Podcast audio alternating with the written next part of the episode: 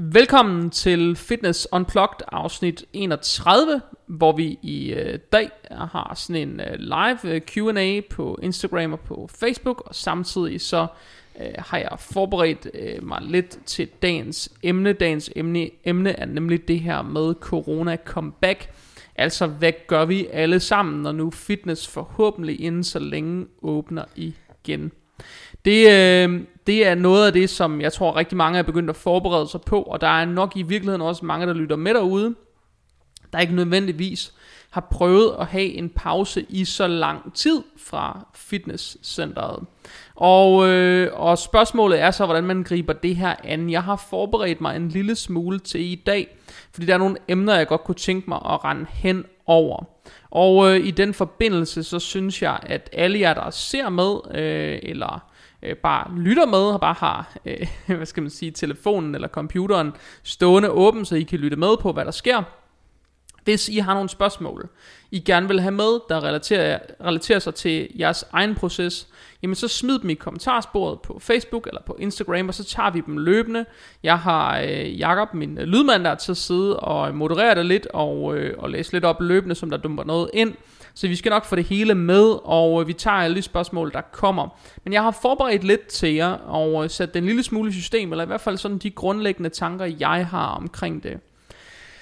Det øh, jeg øh, derudover øh, godt lige kunne tænke mig at øh, smide sådan et shameless plug for, det er, at jeg har oprettet en konto på det, der hedder tier.dk, det vil sige 101, øh, 10er.dk, hedder det. Det er hjemmesideadressen. Tier.dk er sådan en øhm, støtteportal for podcasts i princippet, hvor man kan gå ind og øh, donere øh, et beløb ned til omkring 5 kroner per afsnit øh, på sine favoritpodcasts. Og øh, det skal ikke være nogen hemmelighed, at når man optager podcast på den her måde, så er det jo noget, der i virkeligheden, man i virkeligheden går og bruger penge på. Det vil sige, hver evig eneste afsnit, der bliver optaget, det koster penge. Øhm, og derfor, øh, hvis du gerne vil være med til at støtte podcasten, være med til at støtte det arbejde, der bliver lavet øh, bag kulissen, eller i forbindelse med optagelser, eller i virkeligheden bare godt kunne tænke dig at støtte op om det, så der kommer endnu mere podcast-content, og der bliver råd til og mulighed for at, øh, at øh, lave endnu mere indhold på den måde, jamen øh, så gå ind og øh, sæt en donation op. Man kan donere fra 5 kroner per afsnit, og man kan altid melde sig fra igen. Så ind på tier.dk og doner Find Fitness Unplugged. Bare søg efter det op i søgefeltet allerøverst, og så er det ellers plug and play. Det er super nemt og øh, lige til at gå til. Ellers så er der ikke så meget andet at sige, end mit navn er Jakob Christensen, og jeg er jeres vært, og I kan finde mig på Instagram som by Christensen, og på Facebook som Jakob Christensen, coach og personlig træner. Men nu til dagens afsnit. Og jeg kan se, at øh, Jeppe han allerede øh, har kommenteret, at de er mange, der skriver, vi er mange, der håber på hurtig fremgang. Så må det et eller andet. Jeg tænker, der mangler et eller andet, men jeg er fuldstændig enig, øh, Jeppe. Jeg tror, der er rigtig mange, der håber på hurtig fremgang. Og årsagen til, at jeg naturligvis laver det her afsnit i dag, det er, at man, øh, så vidt jeg ved i hvert fald, så vidt jeg er orienteret, så er det sådan, at øh, der lige nu bliver forhandlet om blandt partierne inde på Christiansborg, hvordan øh, man skal åbne fitnesscentrene igen. Altså under hvilke retningslinjer skal man øh, tillade dem at åbne igen. Det er noget af det, man sidder og forhandler om lige nu. Og al den her snak med, at det først skulle være med i, øh, i bølge 4 Øhm, der har været noget snak om, at det skal åbne hurtigere. Der har været noget snak om, at det skal åbne allerede øh, 8. juni. Det, øh, det lyder det til, at det ikke kommer, øh, ikke kommer, de ikke kommer i mål med. Men øh, sandsynligheden for, at det kommer til at åbne før, øh, i st- før starten af august, den tror jeg absolut øh, stadigvæk på. Ellers vil man ikke sidde og forhandle om det lige nu. Øhm, og der er super mange andre ting, som også er blevet fremrykket i forhold til øh, åbningstidspunkter. Øh, så man kunne godt forestille sig, at det her det kommer til at gå hurtigere. Om det bliver midt i juni, eller det bliver slutningen af juni, eller det bliver i, i juli måned en gang, det er der ikke rigtig nogen, der ved. Men mit umiddelbare bud, det er, at det bliver her midt juni, slut juni. Øhm, ellers så kan jeg ikke, jeg kan simpelthen ikke forstå, hvorfor man skulle sidde og forhandle om det lige nu. Øhm, og i og med, at det allerede har været meldt ud, at det reelt set skulle fremrykkes til den øhm, 8. juni, jamen så er der bare nogle ting ved mig, der øh, på en eller anden måde foranlediger mig til at tro, at det skal ske hurtigere. Øhm, så det er sådan min umiddelbare tanker omkring det. Det kan også godt være, at jeg tager fejl, og det først bliver i starten af august, men så er I i hvert fald forberedte. Øhm, og det, der ligesom bliver temaet for mig herfra, og i hvert fald de næste uger, det bliver det her ugenlige nyhedsbrev, jeg skriver, der kommer jeg til at samle noget info omkring det her med at øh, komme tilbage i en god træningsrutine, og hvordan man genskaber sine resultater fra før. Øhm, og måske også sådan lidt do's and don'ts. Så der bliver nogle, nogle forskellige nyhedsbreve med strategi i forhold til kost, i forhold til træning, i forhold til øh, volume og frekvenser, og alle sådan nogle ting kommer jeg lidt ind på. Øh, og det kommer vi også til at tale om i dagens podcast. Så det er ligesom sådan et tema, jeg kommer til at lægge ned over øh, mine kanaler, med de ting, jeg spytter ud til jer. Så hvis I gerne vil følge med i det, Øhm, jamen, øhm, så lyt med i dag på dagens podcast optagelse, og sidder du lige nu derude på Instagram eller på Facebook, og har nogle spørgsmål til din egen proces, jamen så er du mere end velkommen til at stille dem. Du er også mere end velkommen til bare at efterlade en lille hilsen i kommentarsporet, hvis du synes det. Uanset hvad, så i forhold til den her overskrift med Corona Comeback, så kan jeg jo prøve at starte med at spørge min producer Jakob over på den anden side af skrivebordet her, hvad du glæder dig mest til åbner, og hvad du frygter mest ved, at det åbner? Øhm, altså, jeg ved ikke om jeg... Nu er du jo bare sådan en helt en regular dude, eller hvad man yeah. skal sige. Du er ikke sådan en, en, en fitness tosse eller hvad man sådan fitness øh, sådan øh, du lever ikke sådan den der sådan inkarneret fitness livsstil. Du lever bare almindelig sund og træner en gang imellem. Ja, hvad ja. hedder det? Um, det skal ikke være nogen tvivl, at jeg rigtig gerne vil træne meget igen, og den her periode har været en øjenåbner for, hvor vigtigt det egentlig er for mig i hvert fald. Ja, træning. man finder ud af, hvor meget man savner det lige ja, pludselig. for, fordi siden, om det er i højere eller mindre grad, så siden at jeg begyndte at træne for alvor, så har jeg været i gang i hvert fald hver uge, om det er en eller tre gange, det har været svingende. Øh, men, men jeg savner det, og jeg glæder mig rigtig meget til det åbner. Hvad skal man sige, det jeg er mest bange for, det er måske hysteri, eller hvad skal man sige? Altså hysteri i forhold til, at folk ikke tør træne, eller hvad? Nej, men altså sådan for eksempel, en ting er, hvordan folk øh, er i centrene og mm. sådan noget. Fordi jeg har det sådan lidt, når det er åbent, så er det åbent. Hvis ja. du ved, fordi jeg føler sådan, hvis du er på et spændingshold, så kan du ikke sidde så lige meget, om du sidder ved siden af hinanden, eller to cykler hen, fordi der er så meget luftfugtighed derinde at hvis en har corona, altså det, og, og generelt i et fitnesscenter, så er det så umuligt, i hvert fald indenfor, fordi det er lukket, selvom der er god udluftning, vil der altid være sved eller spor. Ja. Altså, så du er bange for hysteriet omkring det at være i et fitnesscenter, eller hvad?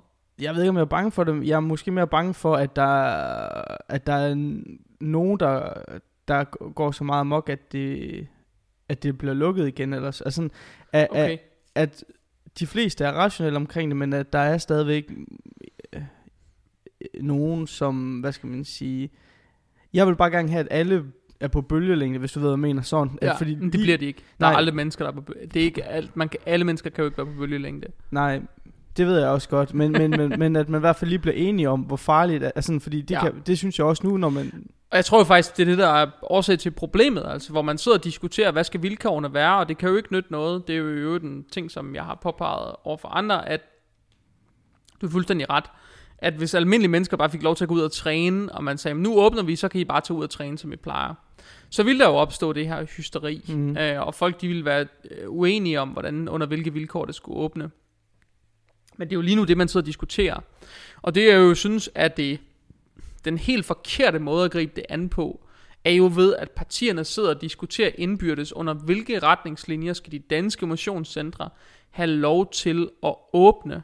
Og så kan, man, så kan de sidde der diskutere, altså fra nu af til juleaften, fordi de vil ikke blive enige, og så kan de sidde og diskutere. Så kan det være, at Pernille Skipper, hun synes, det skal, der skal være to meters afstand til den næste, og det kan være, at øh, Mette Frederiksen, hun synes, ah, der skal kun være halvanden meters afstand, og så er der måske sådan en superliberal som Alexander Vandopslag, der siger, nej, der skal slet ikke være afstand, de skal fandme stå limet op af hinanden. Det er ikke til at sige, hvad de synes, men hvis man skal sidde og diskutere det som politikere, uden nødvendigvis at have nogle fagpersoner på området inden og fortælle om, hvad er egentlig muligt, når vi skal drive vores virksomhed, så bliver man jo aldrig færdig. Øhm, så det jeg lidt håber kommer til at ske i de her forhandlinger, det bliver måske, man siger, men prøv at høre, vi hiver nogle, øh, nogle fagfolk ind udefra, som for eksempel hiver man direktøren ind fra øh, Fitness World i forhandlingerne for eksempel, så det vil være en major spiller herhjemme og sige, prøv at høre, kom, kom fra Sats, kom og fortæl om jeres erfaringer, og Sats vil også have mulighed for at fortælle om erfaringer fra resten af Skandinavien, fordi det er faktisk den største fitnesskæde i Skandinavien.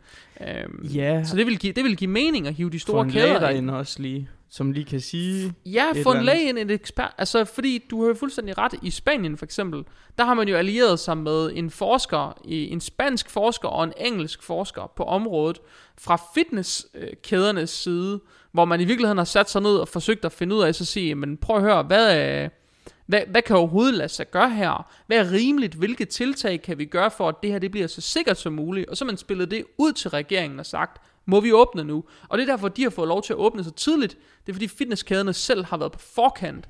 Og herhjemme har vi nu den mod omvendte situation, hvor nu sidder politikerne og diskuterer, hvornår fitnesskæderne må få lov til at åbne, i stedet for selv at spørge dem om, hvad der kan lade sig gøre, og hvordan det kan lade sig gøre. Ja, altså nu skal det jo ikke være en politisk podcast, men det kan man jo så sige Det kan det blive. Ja, fordi at, altså, øh, jeg siger ikke nødvendigvis, det er min holdning her, men jeg kender i hvert fald rigtig mange mennesker, der siger sådan, at politikere, altså der er jo mange af dem, der aldrig har haft et job. Altså sådan, hvis ja, du mener, så kommer man nemlig så, sådan en diskussion der. Ja, ja, præcis. Så hvad ja. hedder det, der er jo meget omkring, hvad skal man sige, sådan, der er jo ikke nogen politikere, som er, hvad skal man sige, jeg har aldrig set en politiker med sixpack. Altså, hvis du ved, nej, altså, jeg mener, der er jo ikke nogen politikere, så, som er, altså sådan, man har jo, altså, man må antage, at de politikere er, de er specialister inden for hver deres felt, men de er jo ikke nødvendigvis sundhedseksperter. Så men man må, nok også, antage, man må nok også antage, at der er relativt mange af dem, der alligevel har et fitnessmedlemskab eller træner. 100%. De har jo jo også motionsfaciliteter på Christiansborg, så der er altså mulighed for at træne. Helt sikkert. Øhm, og, og jeg tror også, at mange af dem, de enten går eller cykler eller et eller andet i den stil, men, men der er jo ikke nogen af dem, der har 20 timer om ugen til at stå flens nede i et center. Nej, det er øhm, du nok øhm, fuldstændig ret i. Og, og det jeg mener med, det var egentlig bare, at for nogen... Øhm, at der er nok ikke nogen af dem, der ved, og det er også derfor, man har set dem her sundhedsministeriet og alle de her øh, folk ude og snakke. Så, så jeg synes, det er mere, at man skal lytte til, hvad skal man sige, fagfolkene end politikere. Ja. Fordi der er jo ingen grund til at sige, at jeg synes, der skal være to meter mellem folk, bare for at det lyder. Men, men det er jo det, politik er, fordi hvis man siger, jeg synes, der skal være to meter mellem folk, så er der nogle... Øh, konservative, eller folk, der har fået videre to meter, det er det magiske øh, tal, ja, og så er de sådan, ja, det er to meter. Altså, man er bare, ja, men det, det bliver sådan noget, man kommer til at sidde og diskutere. Det bliver ja. det, og det er det helt sikkert nu. Det er sådan noget, de sidder og diskuterer. Det er jeg overbevist om, øh, at det foregår på det niveau, fordi det lyder som om, at med alt andet har det lidt foregået på sådan et meget øh, lavpraktisk niveau. Mm. Men uanset hvornår de åbner igen, så synes jeg, man skal have rig mulighed for at forberede sig til, ja, hvad er best practice? Hvad vil nok være en god idé, hvis man gerne vil tilbage i bedst mulig form, hurtigst muligt? For, før, før, før vi hopper ind i det, så vil jeg også gerne lige høre, hvad du har af, hvad du frygter. Altså sådan, og hvad du... Mm. Øh, altså, hvad... hvad jeg ved ikke, om jeg frygter noget ved det. Jeg tror lidt, vi vil se, lidt ligesom da resten af landet åbnede, så tror jeg lidt, vi vil se en eller anden form for kollektiv tilbageholdenhed. Det håber for jeg, folk. fordi så er der mere plads til mig dernede. Ja, lige præcis. Nej, men du ved, det er, jo, det er jo det, der jo lidt skete, da man begyndte at åbne butikscenter, begyndte at åbne butikkerne og sådan noget, det var jo, at jamen, selv da butikkerne egentlig havde åbent under coronaen, så var folk stadig tilbageholdende med at bevæge sig mm. ind. Ikke? Øhm, og jeg tror, der vil være sådan en vis tilbageholdenhed i en periode, og så vil det gå over. Ja, jeg gik lige forbi Bones på vej herned, fordi jeg har været ude og gå en lang tur i dag. Ja. Der var mange mennesker, eller hvad? Ja, prøv at høre her, der kunne ikke sparke, altså sådan, de der øh, kinesiske bullet trains, hvor de har folk ansat til at pakke folk ind i dem, altså, de kunne ikke presse flere folk ind på den bones. Altså, okay. der var virkelig mange mennesker derinde. Altså. Okay, men jeg tror stadig, der er sådan en vis form for kollektiv tilbageholdenhed, stadig der, med nogle ting der. i samfundet, og selvfølgelig ændrer den sig lige nu. Og jeg ser færre og færre, der går hen til spritdispenseren, når man kommer ind i supermarkedet og sådan i den ja. stil, så... Øh, hvor i starten af det her corona-show, så flokkedes folk jo fuldstændig om den der fucking spritdispenser der. Ja. Ikke? Øhm, så, jo, jo. så selvfølgelig sker der nogle skift i det, men... Øhm, men du kan også se bare i butikker, Altså der var der jo 10 liters flasker, der var folk, der var vagter, der var stod i hvert fald, der hvor jeg handlede og gav håndsprit, og du måtte kun gå en ind ad gangen og sådan noget. Nu der er der, nogle gange er der ingen håndsprit, eller også er der bare sådan en lille, du selv kan pumpe, ja. og du må bare tage hele øh, øh sådan en videre de syv små dværge med ind og handle. Altså sådan, det er virkelig gået stærkt tilbage, ja, ja, det, det er ændret sig hurtigt, så så, men jeg tror stadigvæk, der vil være sådan en form for kollektiv tilbageholdenhed. Og, så mm. uanset hvad, så jeg frygter ikke så meget det der med at skulle tilbage og træne. Nej. Jeg er virkelig bare træt af det her nedlukningsshow øh, i bund og grund. Øhm, men jeg vil, jeg vil sige, noget af det, jeg måske godt kunne frygte mest, det er, at man går for hurtigt frem, når man kommer ned og træner. Altså så der pludselig så der opstår skader, øh, eller man i virkeligheden rammer sådan en grad af overtræning. Fordi hvor de fleste, der lytter med på den her podcast i dag, de måske nu har haft to, to og en halv måned uden træning øh, med vægte, så er jeg på den anden side af tre måneder. Øh, fordi jeg har reelt set ikke trænet siden sådan noget uge 7 eller sådan noget. altså, jeg har ikke trænet med vægte siden uge 7, det vil sige, det vil være fucking lang tid. Ja. Jeg har lavet sådan noget forbandet corona hjemmetræning, og det er rigtig hyggeligt og sådan noget og træne hjemme på stuegulvet med masser af armbøjninger og sådan, det er efterhånden blevet god til. Men øh, det skal ikke være nogen hemmelighed, at øh, det der load, der er fra rigtig vægte, det er så længe siden, jeg har mærket det. Og noget af det, man selvfølgelig godt kunne, øh, kunne blive bange for, eller kunne frygte, det er, at man bevæger sig hurtigt frem. Øh, fordi jeg har for eksempel ikke haft en tre måneder lang pause fra fitness nogensinde, siden jeg begyndte at træne for 15 år siden. Øh, det har jeg aldrig nogensinde haft. Og det er det, der i virkeligheden bliver så paradoxalt ved det her, det er, hvordan reagerer man på det? Øhm. Men det, altså, det du siger, det er jo også, altså du beskriver jo alle mennesker, i, altså der er jo altid, der er typerne, der er smart omkring det. Ja. Så er der dem, der bare skal ned og slå PR med det samme. Det bliver der nogen, der skal. Og sikkert også nogen, der kan, de er sygt restitueret nu. Ja, præcis. Der kan bare ind der. øh, 300 dødløft easy. Det var det. Ej, men, men, men der er jo selvfølgelig, at der er altid dem, der går for hurtigt frem igen, fordi ja. at øh, de har lige mistet 5 kilo muskel, eller hvad man kan nå at miste på sådan 3 måneder. Ja, du kan garanteret miste meget muskel på sådan... Man kan miste sindssygt meget muskelmasse, øhm, hvis man vil. Ja, så hvad hedder det... det øh, så, så man kommer til at se hele spektrummet. Dem, der starter lige så stille op, og så dem, der bare øh, skal have en sportsmassør efter to uger, fordi de har ja. fuldstændig... Ja, og jeg tror jo lidt, det der bliver faren ved det, det er, at man er, man, man er sådan nærmest overrestitueret i forhold til normalt. Ja. Og så samtidig, så vil man også se det der med, jamen man har nok lidt et styrketab, hvis ikke man har kunne træne med vægte som normalt. Men, men på grund af muscle memory, så vil man også bare se, at en styrke, den, den reguleres tilbage i så højt et tempo yeah. at man også vil blive draget lidt af måske at presse citronen, fordi mm. man bare kan se, at man kan sætte flere og flere vægte på hver uge, yeah. uden problemer. Og det vil man også blive motiveret af, så man vil pludselig give sig til at jagte det der. Helt sikkert. Øhm, og det kan i virkeligheden godt føre til, at man ender ud i en eller anden form for en grad af overtræning, om ikke andet relativt hurtigt. Yeah. Fordi man i virkeligheden ender med at overgøre alting, bare fordi man kan mærke, at nu yeah. kan man, og man kunne måske også blive så motiveret, at nu kan man endelig træne igen. Så så kan man slet ikke lade være at overgøre alting. Øh, og det er jo i virkeligheden noget af det, jeg synes, vi skal tale om i dag, det er, hvordan undgår man i virkeligheden at ende i de her sådan faldgrupper, som man nemt kunne ende i. Så de er der ser med, øh, de er der ser med derude, hvis øh, der er noget, I gerne vil spørge om, så fyrer I bare løs undervejs. Øh, hvis I gerne vil bryde ind med et eller andet midt i talestrømmen, jamen så bryder I også bare ind, og så forsøger vi at samle op undervejs, som det kommer. Så sig til. Men noget af det første, jeg har skrevet ned på min Corona Comeback liste i min notesbog her, øhm, det er noget i forhold til træning. Der har jeg skrevet nogle key pointers ned, som jeg i virkeligheden synes er væsentlige at tale om. Øh, den første har vi egentlig lidt været inde på i det, vi snakkede om før, nemlig det her med volumen af det, man er vant til at, at lave, altså ens træningsvolumen. Man har med al sandsynlighed været vant til at træne med en højere volumen, end det man kan holde til at restituere fra, når man kommer tilbage til centret, hvis man ikke har trænet i to eller tre måneder eller et eller andet. Så det man selvfølgelig øh, måske øh, klart bør gøre, det er at indstille sig til, eller indstille sig på at træne med en mindre volume, end man plejer at gøre. Øh, I forhold til øh, set og sådan total workload øh, på en træning. Det vil jeg øh, klart selv gøre. Skru ned for det. Ja. Du lyder som om, du vil sige noget, Jacob. Jamen, jeg tænkte bare på, om der var sådan en, hvad skal man sige... Nu siger jeg bare, at jeg kunne tage 30 øh, kilo dumbbell bench press, ikke også? Nå, en eller anden regel for, hvor meget sådan, du skal øh, tra- øh, sådan, skal jeg starte på 16, og så 18, og så sådan bare hver gang tage to Det er jo- kilo på? der er jo ikke nogen, der kan sige, hvad du Nej, kan nej. løfte. Når, du- når de åbner igen, er der jo ikke nogen, der kan forudsige, hvad du kan løfte eksakt. Men det jeg nok selv ville gøre, det var, at jeg tror, jeg ville sætte barnet lavere, Mm. end hvad jeg normalt ville. Jeg vil, og så vil jeg bare bygge et program, og så sige, "Jamen, prøv at høre, det er det her, jeg træner efter. Øhm, og så basere det på en, en væsentlig lavere volume, men så lave nogle, måske en, en hurtigere tilpasning, det vil sige, lave noget periodisering, øh, og i virkeligheden skal lære træning op, være måske 3. 4. uge, øh, og så stille og roligt bygge øh, byg på den træning, der bliver sat op, i stedet for at, øh, at bare øh, brænde mit lys i begge ender fra, øh, fra start af. Men det er også meget tålmodigt. Altså, Det vil være det smarte. ja, ja.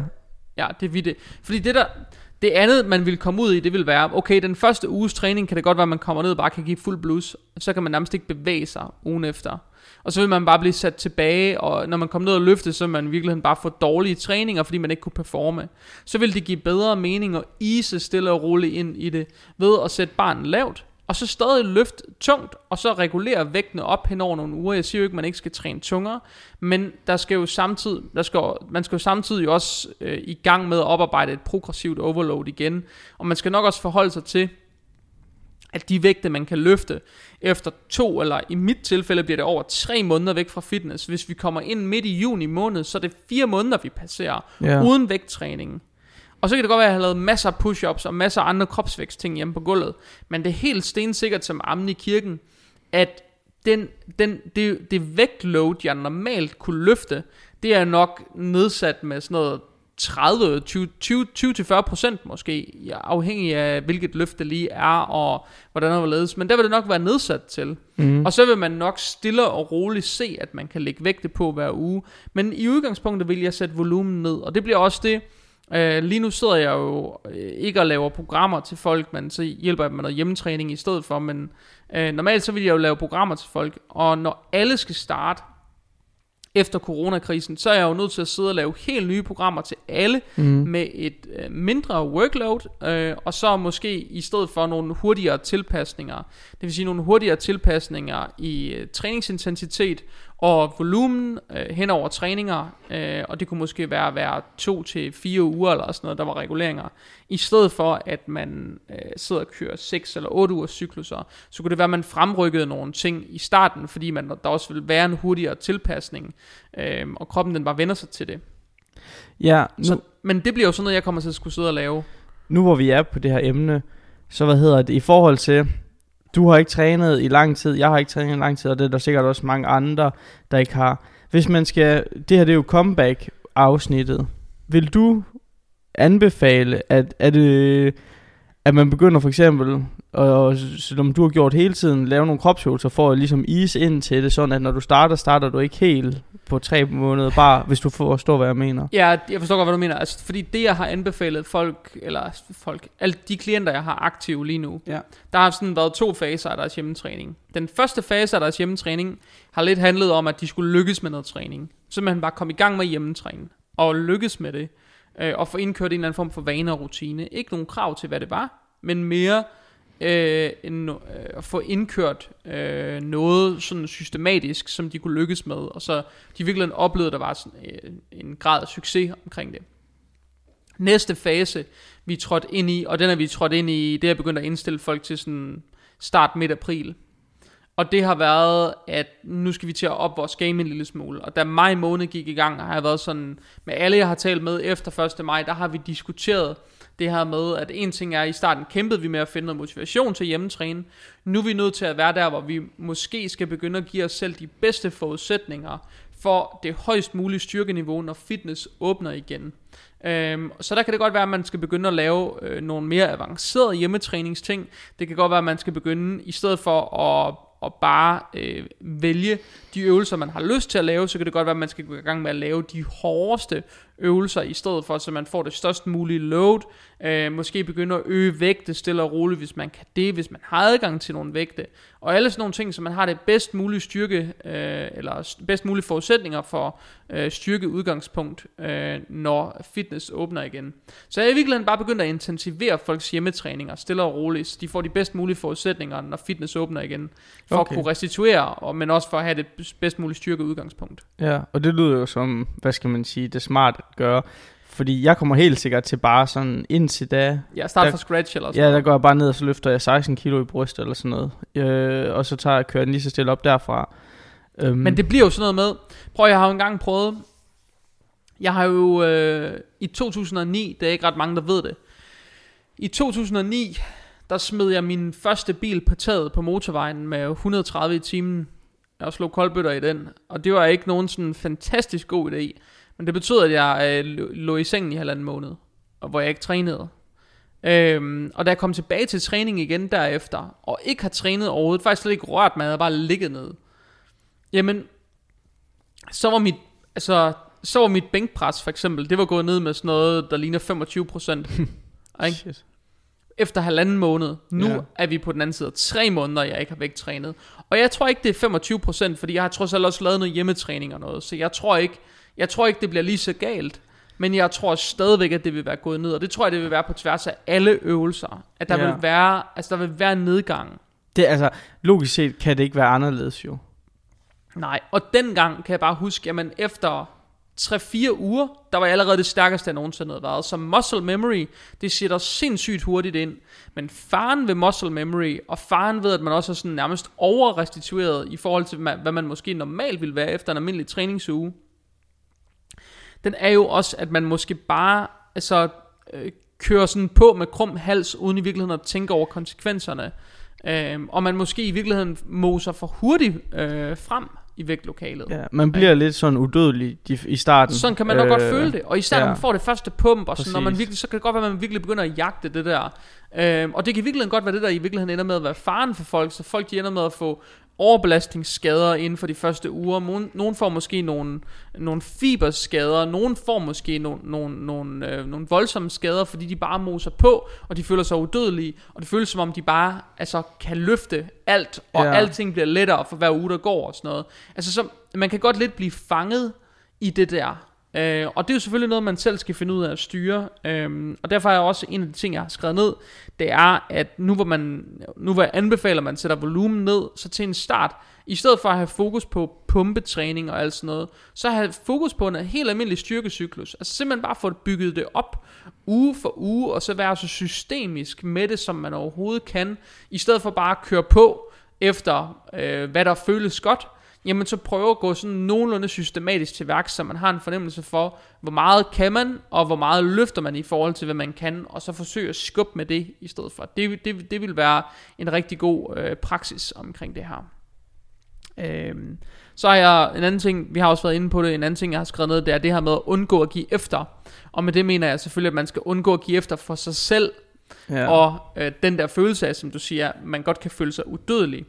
Øh, det er selvfølgelig den, man skal passe på med at give efter for, fordi det bliver meget hurtigt en spiral, øh, som er svær at slippe ud af igen, hvor man bare bliver ved med at føle, at man både kan og skal lægge mere vægt på hver evig eneste uge, fordi det bare føles lettere og lettere og lettere. Og ja, det skal man også, men man skal også passe på, at man ikke kommer til at overgøre det, fordi det kunne man godt forestille sig, man kunne være foranledet til i starten. Især hvis man har været vant til at løfte noget, nogle meget tunge vægte, og man pludselig ikke kan mere, så kunne man godt forestille sig, at folk de vil give sig til at jagte dem, og måske i virkeligheden sætte jagten ind en lille smule for intensivt i starten, i stedet for bare at vente tålmodigt til kroppen, den har vendet sig til vægtloadet igen. Ja, det tror jeg også, du er ret i. Og så er det jo også, hvad skal man sige, jeg har hørt, øh, mange jeg har snakket med, de er meget sådan, jeg overgår ikke at være på diæt, nu hvor jeg ikke kan træne. Nej. Og der er jeg også selv meget, altså nu prøver jeg at passe lidt på, men for mange er det jo svært. Ja, altså, enig. Øhm, så det tror, det håber, men det er jo sådan en positiv ting nu, hvor det starter op, at man håber folk, de har mere, hvad hedder det, mod på, og hvad skal man sige, øhm, ja, gøre det hele på ja, én gang. Jeg tror, du er fuldstændig ret i din tese om, at folk de får mere mod på det. Altså, jeg tror, folk de har savnet det så meget, at de kommer til at gå fuldstændig all in. Ja. Altså, jeg, tror, jeg kan jo mærke på antallet af henvendelser, for eksempel i min indbakke også, der er flere og flere, der sådan gerne vil starte forløb op. Øhm, og begyndt at spørge på priser til, når fitnesscenterne åbner igen, fordi så vil de bare gå all in på Ja. alting, og bare køre på med krumhals med alting, personlig træning og forløb ved siden af, og sådan, du, du, du, det hele det skal bare køre, fordi nu skal de fandme i form. Mm. Og det er jo fedt, at man får den lyst, ikke? Ja, Den lyst udspringer jo af noget afholdenhed, præcis. ikke? Men det er jo gerne sådan, at vi får lyst til de ting, som vi ikke må. Ja, ja, præcis. Så jeg tror, vi kommer til at se et kæmpe fitnessboom, større end det, man normalt ser i januar måned. Jeg tror, vi kommer til at se et overvældende boom i det her, når vi er over det der stadie, hvor folk er tilbageholdende, fordi de er lidt bange for, hvad der kommer til at ske. Ja. Så tror jeg, vi kommer til at se et mega boom. I Ja, ja, fordi en Det ting, en ting det er et nytår, fordi der går man også glæder sig til det. Ja. Det her det er jo ligesom, hvad skal man sige, alt er bare det sjovere, når det er forbudt, eller hvad man skal sige, eller når man ikke Ja. kan få det. Helt sikkert. Så der tror jeg bare, at, øhm, at der bliver alle, hvad hedder det, når hestene bliver slået ud af boksen, at man skal fandme ikke stå, man skal ikke være ham, der åbner porten ned i Fitness World, fordi uh, så kan det Nej. godt være, man bliver løbet over. Jamen, jeg tror, øh, jeg, jeg, tror, jeg tror, der kommer et kæmpe boom i det. Det Ja. tror jeg helt sikkert, der gør. Og det er nok i virkeligheden også forventeligt. Jeg tror også, fitnesscenterne er ved at indstille sig på det. Jeg tror, noget af det, vi kommer til at se i tv, for eksempel, det bliver også på nettet, især på sociale medier. Det bliver reklamer for fitnesskæder, der gerne vil hamstre medlemmer. Øhm, og som fjerner alle oprettelsesgebyrer og fjerner alt muligt bare for at få folk ind og All tilbyder alle mulige året. gratis ting. Og ja, lige præcis. All in resten af året kunne være en ting Fitness World kørte med. Kunne være, man fik et ekstra tre gratis tasker og syv vandflasker eller et eller andet tre håndklæder mm. eller sådan noget åndssvagt. Altså jeg tror vi kommer til at se de der sådan klassiske sådan 1. januar-agtige reklamer igen i en ny bølge, fordi der bliver så mange, som dels har meldt sig ud, fordi de ikke gad at få trukket mere kontingent, og øh, så, så vil der også være en gruppe, som siger, nu, nu er jeg simpelthen noget af det her corona, det har stået på så længe, det har skubbet endnu mere til min dårlige samvittighed, og min, øh, mit behov for livsstilsændring har aldrig været større, end det er. Så nu skal der ske noget. Ja. Så der vil være en hel masse mennesker, som er enormt beslutningsparate på det her også. Ja, jeg tror også, fitnesskæderne er meget interesseret i at knække halsen på deres konkurrenter ved at give Helt så gode sikkert. tilbud som muligt. Ja. Fordi hvis de kan se, okay, der er fire små kæder, der er ved at knække. Altså, jeg har råd til bare at drukne dem, og så øh, tjene de penge senere. Men samtidig bliver der også et problem, fordi der er jo også et øget rengøringsbehov lige nu. Og det vil der også være, når de her krav kommer fra ministeriet. Helt sikkert. eller fra, ja, fra statsministeriet, så vil vi, vi formodentlig se, at der bliver nogle øgede rengøringskrav, eller nogle renholdelseskrav altså i også bare. centrene. Ja, de, fuck, de fleste center er fucking ulækre. Og altså. folk, altså, jeg er sådan en type, øhm, når jeg har dyrket cardio, så tager jeg altid maskinerne af. Ja, Øh, jeg, jeg er ikke så god til at gøre det med hånd, altså tør, jeg tør ikke håndvægte Nej. af. Og hvad hedder det? Øhm, det tror jeg til gengæld, vi kommer til at se her på den anden side, at man begynder at spritte alting af, når man er Ja. færdig. Men, men jeg har det sådan, jeg føler lidt, hvis du spritter af, inden du kommer ind, hvis du, altså for- forstår du hvad jeg mener, hvis alle spritter af, inden de kommer ind, ikke også, så er der jo ikke, så bliver man jo ikke, så kommer der jo ikke noget nyt, mens du er derinde. Om du spritter jo ikke, øh, du ved, så det er jo, det er jo alting, det er jo også, det er jo, det er jo, øh, det er jo også øh, dit åndedræt, ja, der ja, det, smitter. det forstår kan, jeg det godt. kan du jo ikke afspritte jo. Nej, nej. Så når du trækker vejret ind i motionscenteret, så, og du, og du øh, trækker vejret hårdt, fordi du, øh, du har det, altså fordi du Mhm. anstrenger dig, jamen alle de partikler, der blæser Ja, med det- ud, det er rigtigt, puster det er ud, rigtigt, for ja. eksempel, de er jo i hele lokalet. Ja, Så jeg tror, vi vil se den her, jeg tror, vi vil se en adfærd, hvor der, der er faktisk også en, der har spurgt om det, om jeg tror, der bliver sådan noget, om det bliver sådan en zoneopdel, eller sådan tidsafgrænset, hvor, der, hvor længe man må være i fitnesscenteret. ja, bliver zonopdelt træning med Ja. ja. tidsbestilling.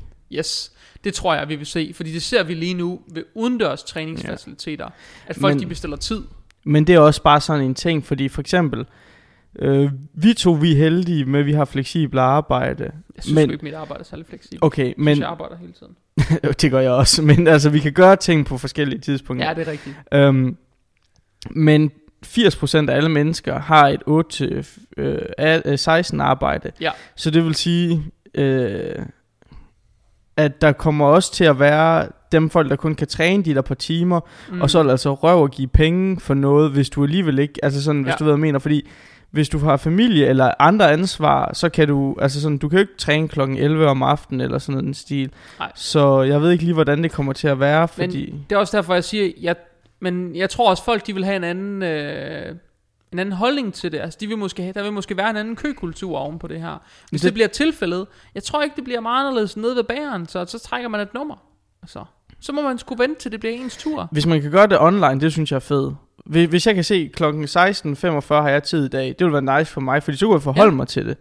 Øh, men altså jeg tror, virtuel, vi kommer til at se det. Altså, det hvis, vi har set det i andre lande. Ja, men altså, det der nede, øh, det håber jeg, eller også bare, øh, yeah, I don't know.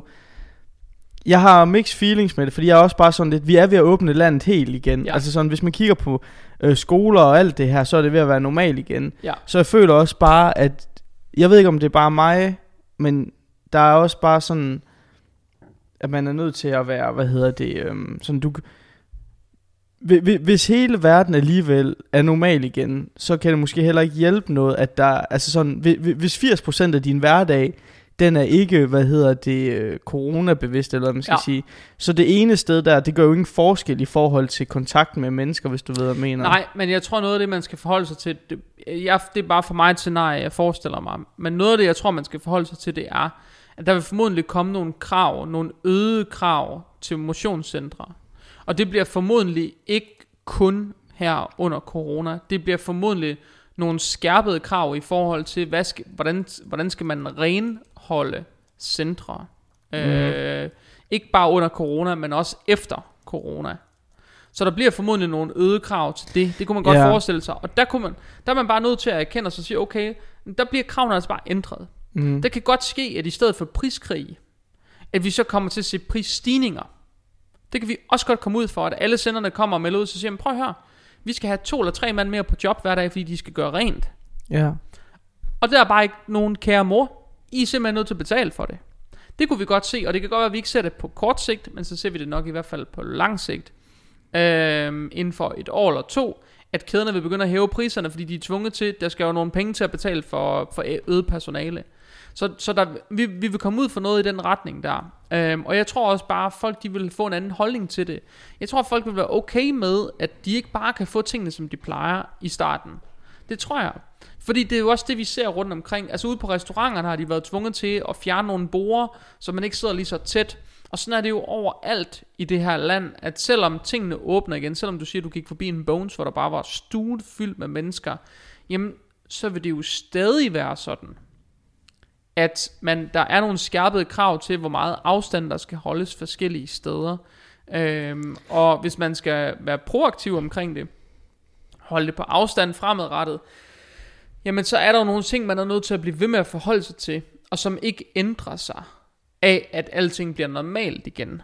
Øhm, og hvor mange virksomheder i, i, øh, i mange år har, når de har skulle spare penge, så de bare skruet ned for rengøringen. Der tror jeg bare, at vi vil se mange virksomheder, de begynder at opprioritere rengøringen i deres budget, og det kommer bare til at koste noget, og den eneste, der er til at betale for det, det er kunden i sidste ende. Det er det bare. Længere er den ikke. Ja, altså det, du har ret i, at hvis, at vi, altså, at vi kommer til at betale for det, og mhm. kæderne mm-hmm. ikke gør, hvilket egentlig også kan man diskutere. Man kan det, sige, at det er et af de billigste lande i verden at træne i, og samtidig ja. er det det hårdest beskattede land i, i verden. Ja. Så det giver ikke mening, at det er så billigt. Nej. Det burde koste to eller tre gange så meget at gå i fitness. Men det er jo også fordi, at øh, den måde danskere er på, hvad hedder det, og man kan også sige, hvis det koster tre gange så meget, altså hvis, hvis vi kommer ud og siger, at nu koster det 600 kroner om måneden at træne ja. os, så tror jeg også, at der er flere, der siger, prøv at høre her, jeg kan egentlig købe rimelig meget udstyr på sigt selv, og det har hjemmetræning ikke været så slemt, så gider det ikke at bruge... Tror jeg ikke. Nej, nej, men, men hvad hedder det, det er jo, hvad skal man sige, de fleste vil nok bare punge op, men det er alligevel syv jern, altså 7.000 kroner om året på træning, det vil koste, hvis det er 600 ja, måneder. Men der er jo stadig, der er jo allerede centre i Danmark, der koster 500-600 kroner. Jo, jo, men, men... Det er bare ikke ret mange, fordi der er priskrig hele tiden. Og så også fordi, at danskere de fleste, jeg synes også træning, altså jeg synes det er vanvittigt, at et sted du bruger 80 timer i måneden, koster 200 kroner. Hvis bruger du 80 timer i fitness? Øh, når jeg, altså når... På en måned? Ja. Hvordan? Det, det er 20 timer, timer? Det er 20 timer om ugen. Bruger du 20 timer om ugen i fitness? To timer om dagen? Hvad Så skal du det? bruge Nej, okay, så, så, så, er det timer hver 50, eneste så, er det, så er det 50. Så Ej, siger det må være 50. mindre. Hvis du træner to timer om dagen, Altså Det 25 gør du timer på ikke. en måned, hvis du træner meget måske. gør man det? 3 ti- Jeg troede, man, 30 timer, hvis du træner rigtig meget. Okay, det kan, det kan være, at jeg har været rigtig meget i, hvad hedder det, for jeg synes... Jeg tror bare, du sidder 12 ude i saunaen og bare kigger på klokken. Nej, nej, nej, men jeg, jeg mener, jeg har snakket med mange i fitnessindustrien, så, så min, hvad skal man sige... Der er øh, ikke nogen af dem, der bruger 80 timer i fitness alligevel. Nej, men der er mange, der bruger 12. Det var mig, der totalt mis... Men, Ja, men hvis, der, du, hvis du taler om at sige, du bruger måske... 12-15. Ja, hvis du måske bruger 12 timer om ugen, så har du 6 dage om ugen, hvor du er der 2 timer. Så Ja. bruger du også ret meget tid i fitness. Ja, ja, ja, øh, bestemt. Så er du der men det 48 var- timer om måneden, hvis det er det, du diskuterer. Okay, ja, men det er stadigvæk rigtig mange timer for Ja. ikke særlig mange. Altså, der er ikke... ved- ved 48 timer, altså sådan, hvis du regner det om til CT, altså sådan, Ja. gå i biografen eller et eller andet, altså sådan, Enig. Det koster ikke ret meget, nej. Det gør det ikke. det er medmindre billigt, du det laver er billigt at træne i dag. ja, crossfit og sådan noget, det er jo dyre, det er tre gange så dyrt eller sådan noget, for Mm. det meste. Nej, det ved jeg ikke, om det er. Altså centrene, Jeg aner det ikke. nå Jeg okay, ved ikke, hvad det koster. om det koster tit over 500. De Jeg steder, jeg har kigget. Ingen, men det er, også, det, er jo, det er jo meget holdbaseret. Ja, ja, ja, og det er noget det er jo andet. ikke upscale på samme måde. Så Nej, det giver god mening. ikke. Hvis du kigger på et private fitnesscentre, som er uden for kædebasis, så, er de også, så kan de også godt typisk være dyrere, især hvis der er vægtet meget udstyr eller meget personale eller sådan noget. Så Ja. det er ikke underligt, hvis det er dyrere. Men det er, også, det er jo fint, der er noget for enhver, men jeg tror også, du har ret i, at vi kommer til at se en prisstigning. Det tror jeg, vi kommer til at se. Ja. Jeg tror også, vi kommer til at se nogle skærpede vilkår. Så det må man jo se an. Men bortset fra det, øh, i forhold til det her med at lave corona-comeback, så er en af de ting, jeg også har skrevet ned, det er i forhold til kosttilskud, om der er noget, man skal gøre anderledes. Og jeg tror at rigtig mange i den her tid, hvor der har været sådan en corona-lukning, der tror jeg, der er mange, som for eksempel har brugt ting som kreatin og aminosyre og proteinpulver har man måske brugt. Måske har man taget noget ekstra magnesium og alle sådan nogle ting. Der har man måske holdt en pause med. Jeg ved i hvert fald fra dem, som sælger kosttilskud, at der har været en markant nedgang i salget. Og der tror jeg selvfølgelig, vi vil se, jamen der opregulerer man det, fordi der vil være nogle ting, man kan tage, som hjælper på ens restitutionsevne, som hjælper på ens performance, øh, som sænker øh, graden af øh, forsinket, øh, hvad hedder det, muskelømhed, altså DOMS. Der vil være sådan en masse ting, man i virkeligheden kan forbedre øh, for sig selv, ved at begynde at supplementere, så sådan noget som, noget af det jeg måske vil anbefale, man gør, det kunne være sådan noget som essentielle aminosyre i forbindelse med træning, hvis man øh, begynder at træne meget igen og går fra 0 til 100 på meget kort tid på den måde, jamen, så vil jeg klart anbefale essentielle aminosyre. Øh, sådan noget som kreatin kunne i virkeligheden være et godt kosttilskud at gå i gang med igen. Det vil hjælpe en styrke hurtigere op, og det tror jeg også, vi vil se, at folk de, de benytter sig af. Magnesium kunne være sådan en ting, som, som man kunne bruge i forhold til, og øh, altså det er jo muskelafslappende, så i virkeligheden øh, bruge det for at forbedre, øh, hvad hedder det, øh, restitutions, øh, restitutionstiden, men også i virkeligheden bare få musklerne til at slappe af efter de der hårde træningspas, fordi det vil føles som om man aldrig har trænet i sit liv før, når vi kommer tilbage i fitness. Det vil det gøre for rigtig, rigtig, rigtig mange mennesker. De vil opleve en muskelømhed, de ikke kan huske, de nogensinde har oplevet før. Ja, det er godt, fordi øh, folk som mig, der har sådan lidt on and off, øh, hvad hedder det, øh, det er godt at se, at alle kommer til skåne sådan, åh, oh, oh, jeg har så ondt over det hele. Ja, det tror jeg, vi vil Øh. se. Folk, folk det, det kommer til at føles som om, man, man, at, at, alt, at der er nåle i alting, eller Ja, sådan, præcis. alting er sådan super sensitivt, og alting er bare ømt hele tiden. Det tror jeg, vi vil se meget af. ja. Øhm, så, så sådan nogle ting, men egentlig ikke ellers noget er foranderligt i det. Jeg tror ikke, Nej. Jeg vil anbefale noget anderledes, end hvad jeg ellers vil anbefale. Måske sådan en ting som ekstra magnesium kunne være en virkelig, virkelig god hjælp for mange. Øhm, Jeg tror, mange Men- kommer til at tage flere vitaminer nu her. Altså, uh, jeg skal have Ja, nogle fiskepiller og sådan nogle ting. Tror du ikke, at folk de sådan, jo, men det er jo hver gang, der er sådan en sundhedsboom, ja, ja, ja, så er der også et, altid et øget salg af de der ting, så skal Ja. folk fandme være så sunde, ikke? I uger. De, de ting, jeg, har, jeg anbefaler folk normalt, har jeg jo også anbefalet dem under coronaen. Så hvis jeg anbefalede dem fiskeolie før corona, har jeg også anbefalet dem fiskeolie under corona. Og jeg vil også anbefale det efter corona. Hvis jeg anbefalede dem D-vitaminen før, så vil jeg nok stadigvæk anbefale det efter. Og så videre og så videre. Så der, der er en hel masse sådan nogle ting. Ja, bestemt. Der er jo en masse, der er uændret, kan man sige. Og så vil der være nogle få ting, som man har ændret adfærd omkring. For eksempel sådan noget som brug af kreatin, eller aminosyretilskud, eller proteinpulver. Jeg ved selv, at proteinpulver har været braget til jorden, for eksempel. Jamen, det er jo også fordi, at det er jo en af de ting, at hvis du ikke træner, så er det jo bare unødvendige kalorier det for det jo. meste. Ja, Øh. eller så spiser man jo bare almindelig mad, og måske Ja. man spiser mere Ja, du har- du har nok- proteinpulver. Mange de bruger også øh, proteinpulver for, som en on-the-go ting, eller hvad man skal sige. Absolut. Sådan Og en convenience ting. Ja, og nu Ja. har du ikke rigtig haft brug for den. så er der jo ikke grund til at købe. Og igen, det er nok også en blanding af, at mange af de her, hvad skal man sige, hobbytrænere, som ikke gider at gå op i kosten, og de kan træne samtidig, og de har jo heller ikke lyst til at øh, købe øh, lige Nej, så meget. fuldstændig. Og sådan er det, og det ved jeg fra tale med min buddy øh, Daniel, som arbejder ved Only Approved, hvor vi for eksempel har haft øh, øh, direktøren og ejeren øh, Jesper med på en podcast på et tidspunkt. Øh, jeg talte med ham om, sådan, hvordan det gik ned ved dem, øh, og hvor meget de egentlig havde at lave, om de solgte noget, sådan noget, hvor han bare sagde, proteinpulver, vi sælger næsten ikke noget af det. Mm-hmm. Altså, det er sådan virkelig mærkeligt, men til gengæld solgte de helt vildt mange ekstra vitaminer og ja, ja, alt sådan noget, men, men på sådan noget som proteinpulver, de normalt virkelig sælger, altså det er virkelig sådan en ting, som det er noget, det de sælger allermest af, ja. det var nærmest bare sådan stoppet fra den ene dag til den anden, og det er når så, altså i hvert fald gået ned til et minimum, at det folk, de så bruger i madlavning og sådan noget, men alt det, de bruger omkring deres træning, er jo pludselig gået fuldstændig i stå. Ja. Ikke? Så, øhm, så, så, og det tror jeg, vi vil se, at jamen, så køber man ind, og der er måske nogle ting, der kan hjælpe ens restitution, så det er måske det, man sådan går amok med. Øhm, og mere end det vil jeg egentlig ikke anbefale. Øhm, så har jeg skrevet noget ned omkring restitution. Mm. Udover selvfølgelig mad, øh, så er der nogle ting, man kan sørge for at gøre. Man kan sørge for for eksempel at sove nok. Øhm, og det er sådan en ting, som hvis man gerne vil genopbygge sin fysik hurtigst muligt, man gerne vil forbrænde mest fedt, man gerne vil genopbygge mest mulig muskelmasse hurtigst muligt, så handler det om, at man får sovet nok. Øhm, så sådan en simpel ting som at få skabt en stabil døgnrytme, og få sovet lige mange timer hver nat, og sørge for, at man hver nat får de der sådan 7-8 timer, der vil man nok i virkeligheden se, at man bare øh, gør noget godt for sig selv øh, på den konto. Det vil i hvert fald øh, være noget, der er med til at forbedre ens restitutionsevne, kontra hvis man er typen, der sidder op en halv nat og kun får sovet de der sådan 4-5 timer, fordi man er dårlig til at gå i seng, og man skal tidligt op, jamen det vil nok ikke nødvendigvis gøre noget godt ved ens restitutionsevne. Nej, men det er jo så måske en positiv ting her i coronatiden, at folk får sovet lidt mere og restitueret lidt bedre, selvom de ikke laver så meget selvfølgelig. Ja, men jeg ved men... ikke om folk de går før i seng, eller de bare sidder op på Netflix og ser øh, øh, øh, den der øh, Michael Jordan serie hele natten. Ja. Yes, The Last Dance. det, så, det kan folk ikke se på. det kan de gøre i podcast, men du sad sådan og lavede sådan en gestetik for en, der skød med en basketball. Har du set den? Ja, jeg har så set den. De, han er så vild i hovedet. Han er så sindssyg. Ja. det er så fedt også på samme tid. Ja, ja, ja.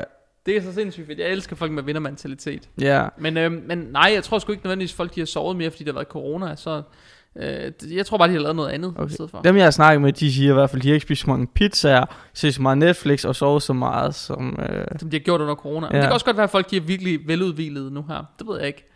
Men en anden, en anden ting i forhold til det her med performance øh, og performance optimering, og også øh, sikre, at man restituerer som man skal. Øhm, det er sådan noget med vores øh, væskebalance øh, under, øh, eller i forbindelse med træning, øh, og i det hele taget. Og det man jo selvfølgelig skal være opmærksom på, det er, at ens væskebehov går jo op, når man går fra ikke at have trænet i lang tid, til pludselig at træne, som man gjorde før, så vil ens væskebehov gå op. Og hvis ikke man følger op på det, og sørger for at få suppleret med ekstra væske, så vil man i virkeligheden opleve, at man performer dårligere øh, og man øh, øh, formodentlig også mister noget øh, muskel, sådan, muskelsammentrækningskraft og sådan noget. Spændende. Og samme med salt, hvis ikke man får salt nok ind, jamen, så vil man også miste noget muskelsammentrækningskraft. Så en af de ting, man skal være opmærksom på, især nu her i sommervarmen, øh, fordi det man jo skal vide, det er jo, at i takt med, at temperaturen også går op, som øger ens væskebehov. Hvis man så samtidig får mulighed for at træne, og man bare gasser sin træning helt vildt op, så stiger ens væskebehov yderligere,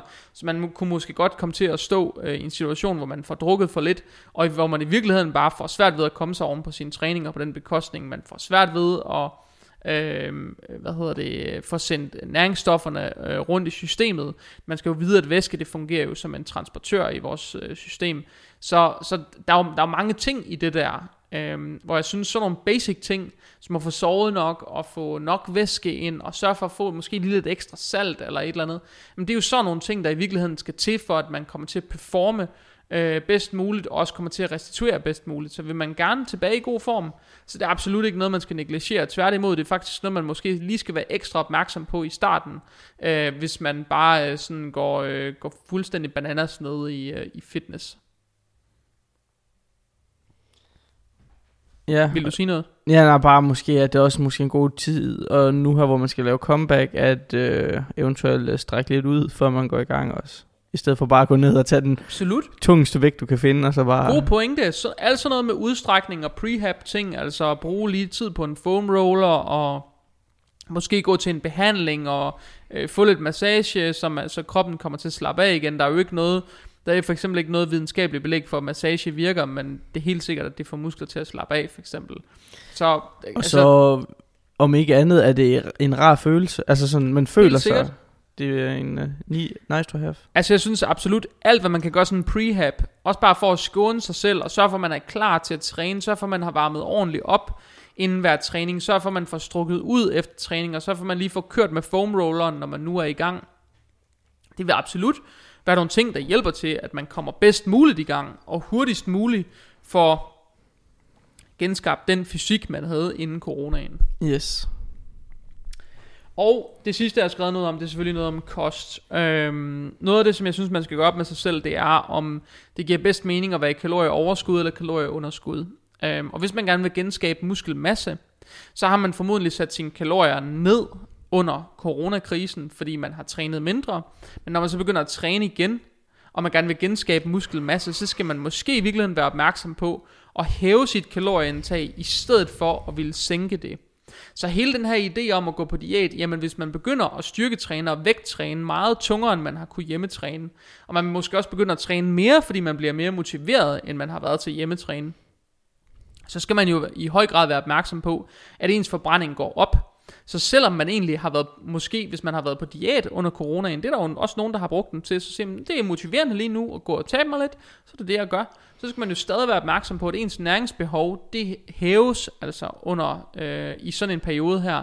Og det vil altså sige, så skal, vil man stadig, selvom man øh, forholder sig i kalorieunderskud, så vil man stadig nok skulle hæve sit kalorieindtag en smule. Øhm, så det er en ting, som jeg synes, man skal være opmærksom på, det er, hvad giver mest mening i forhold til ens mål.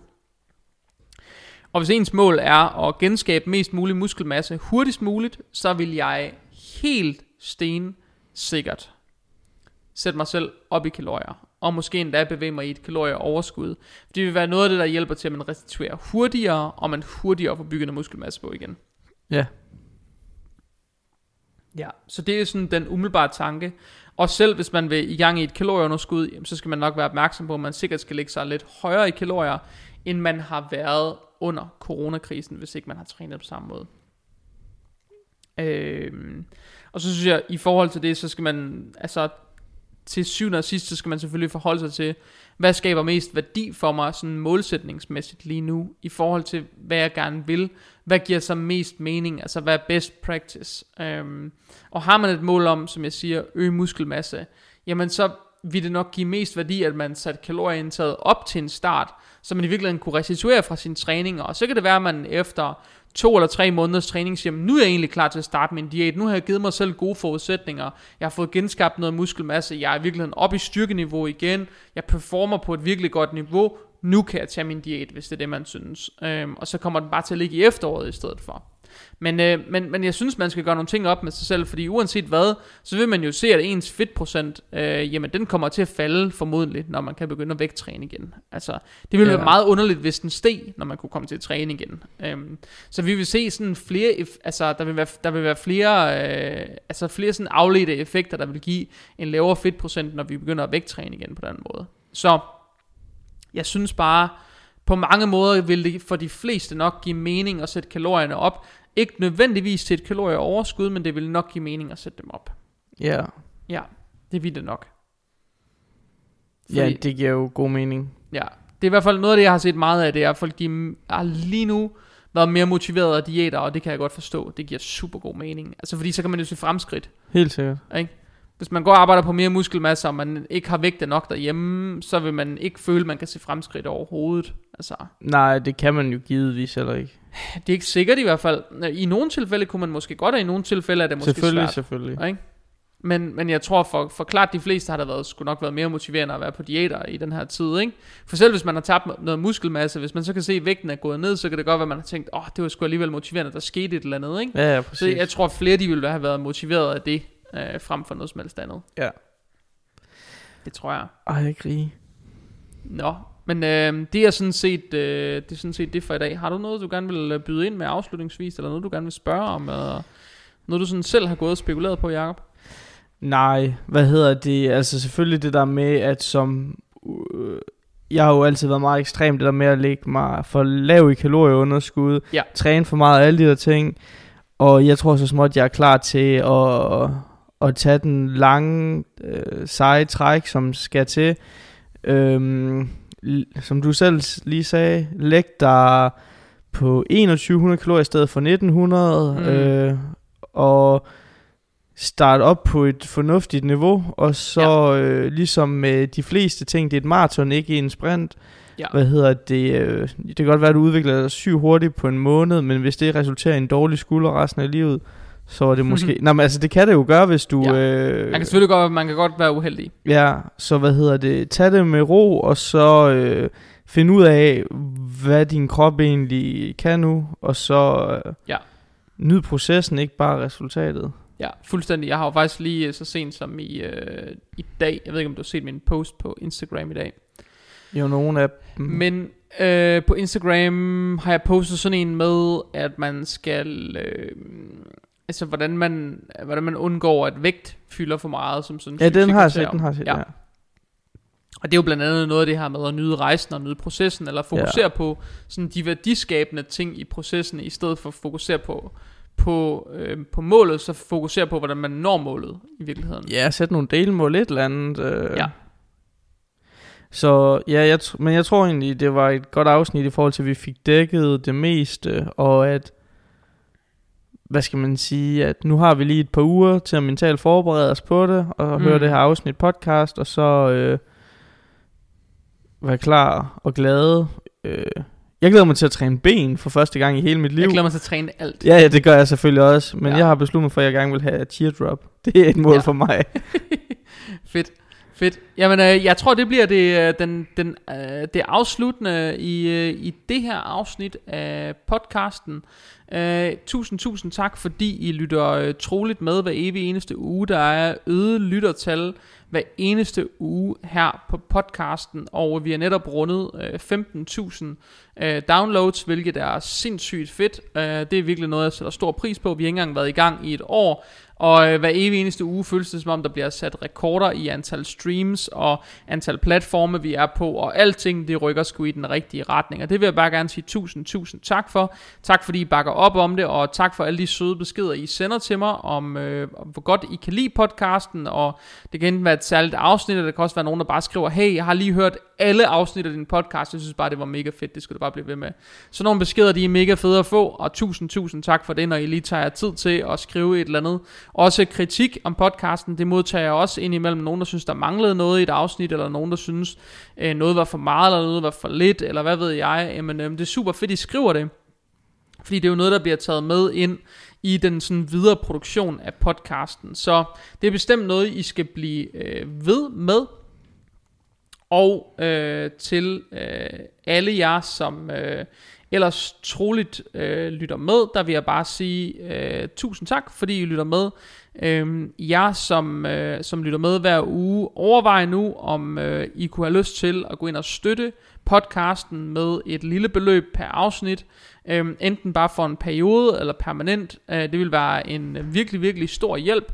Det er ikke nogen hemmelighed, at det her det er ikke gratis, og øh, det er alternativet til at begynde at sætte en masse reklamer på podcasten, fordi det vil være alternativet at få nogle virksomheder ind og, øh, og støtte op om den. Men alternativet til det, og øh, måden at holde den lidt mere reklamefri på, det kan nok ikke helt undgås på sigt, at der begynder at komme nogen på, fordi det er ikke gratis, som sagt. Øh, men alternativet til det er selvfølgelig, at I som lytter og selv siger, prøv at jeg vil sgu gerne støtte op om det her, jeg synes det er et fedt øh, koncept, så, øh, så det bakker jeg op om, øh, og øh, så vil jeg gerne smide en femmer per afsnit, eller en 10'er, eller hvad man nu synes, man kan undvære, ligesom man jo betaler til øh, via Play og Netflix og alle de andre streamingtjenester, som man sætter pris på på en eller anden måde. Så hop ind på tier.dk og støt med et valgfrit beløb. Øh, alting øh, er værdsat.